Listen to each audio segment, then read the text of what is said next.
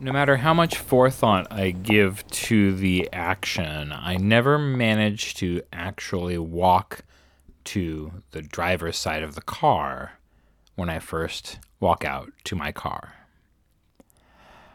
I only recently learned how to drive in the first place. What business would I have on the driver's side of the car?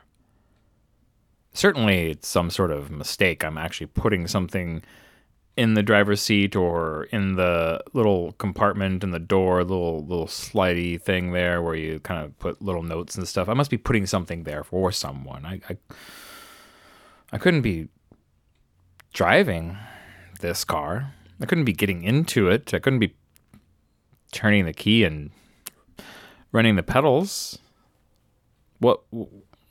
What? How? Why? Where? What?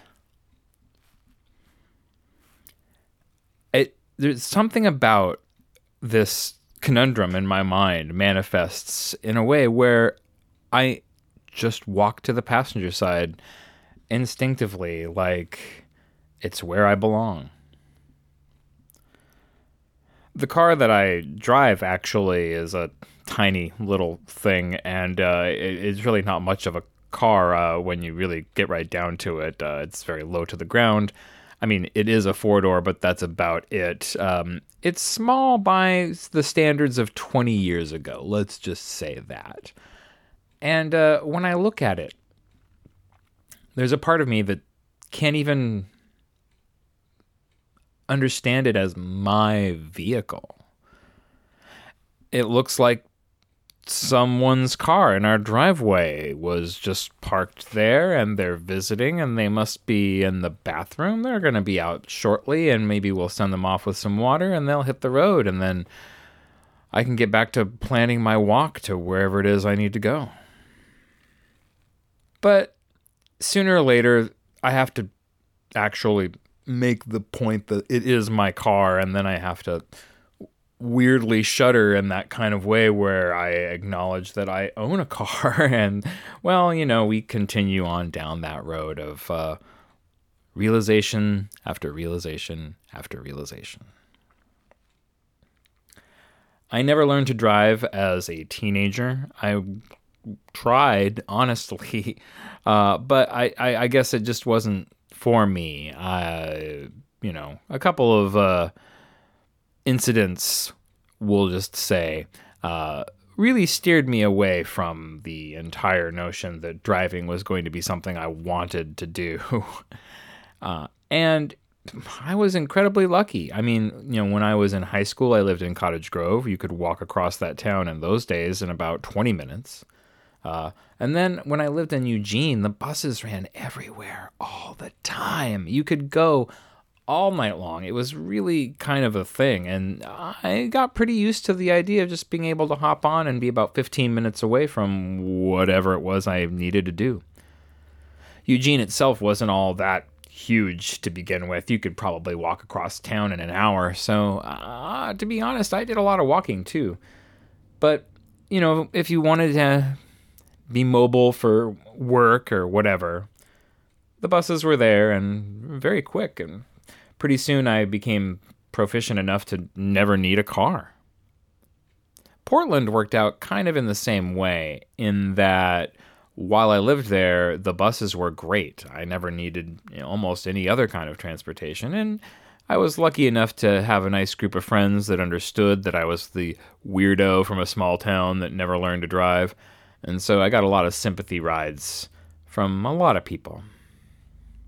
But at some point, when we moved to Salem and I tried to use the buses here, it became very, very clear that I needed to learn to drive.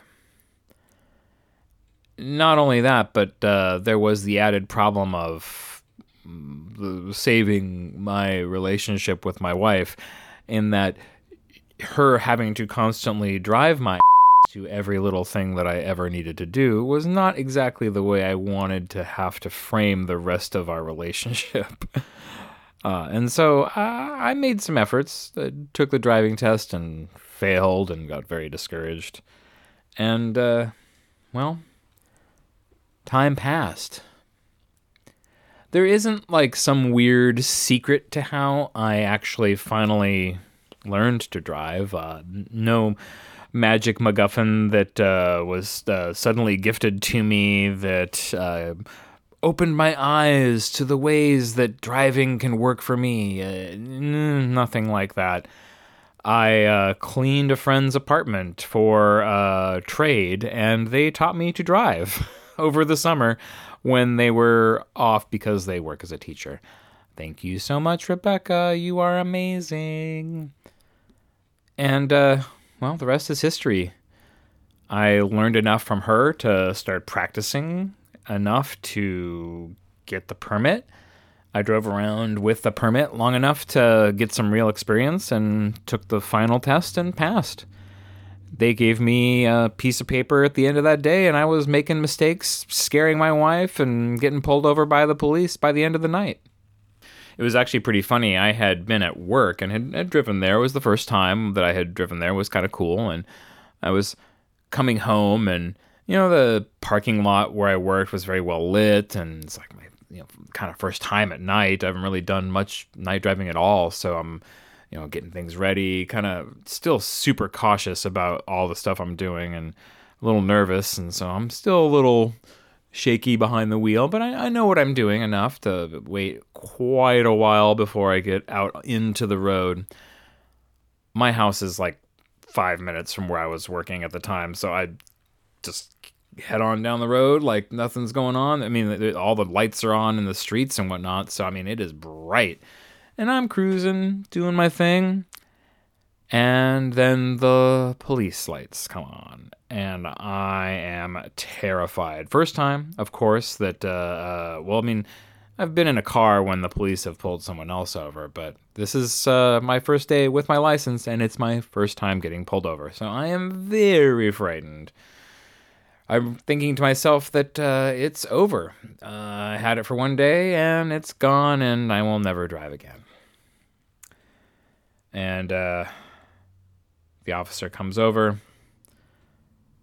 I hand over my paper license that they give you at the DMV on the day that you pass the test, and they say, We'll mail you your real license. And uh, he looks at it and he looks at me and uh, he says, Is this your first day driving?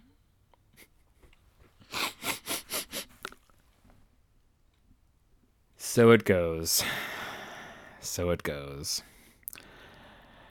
After he reminds me that I might want to turn my lights on when I'm driving in the evening, uh, he gives me a uh, healthy dose of, you get one, sir. And, uh, well, I toss my wallet, my ID, and everything off into the passenger side. The place that I've been walking to over and over and over again in the hopes that I can just get the two more blocks to my house without any further incident. Driving on nine.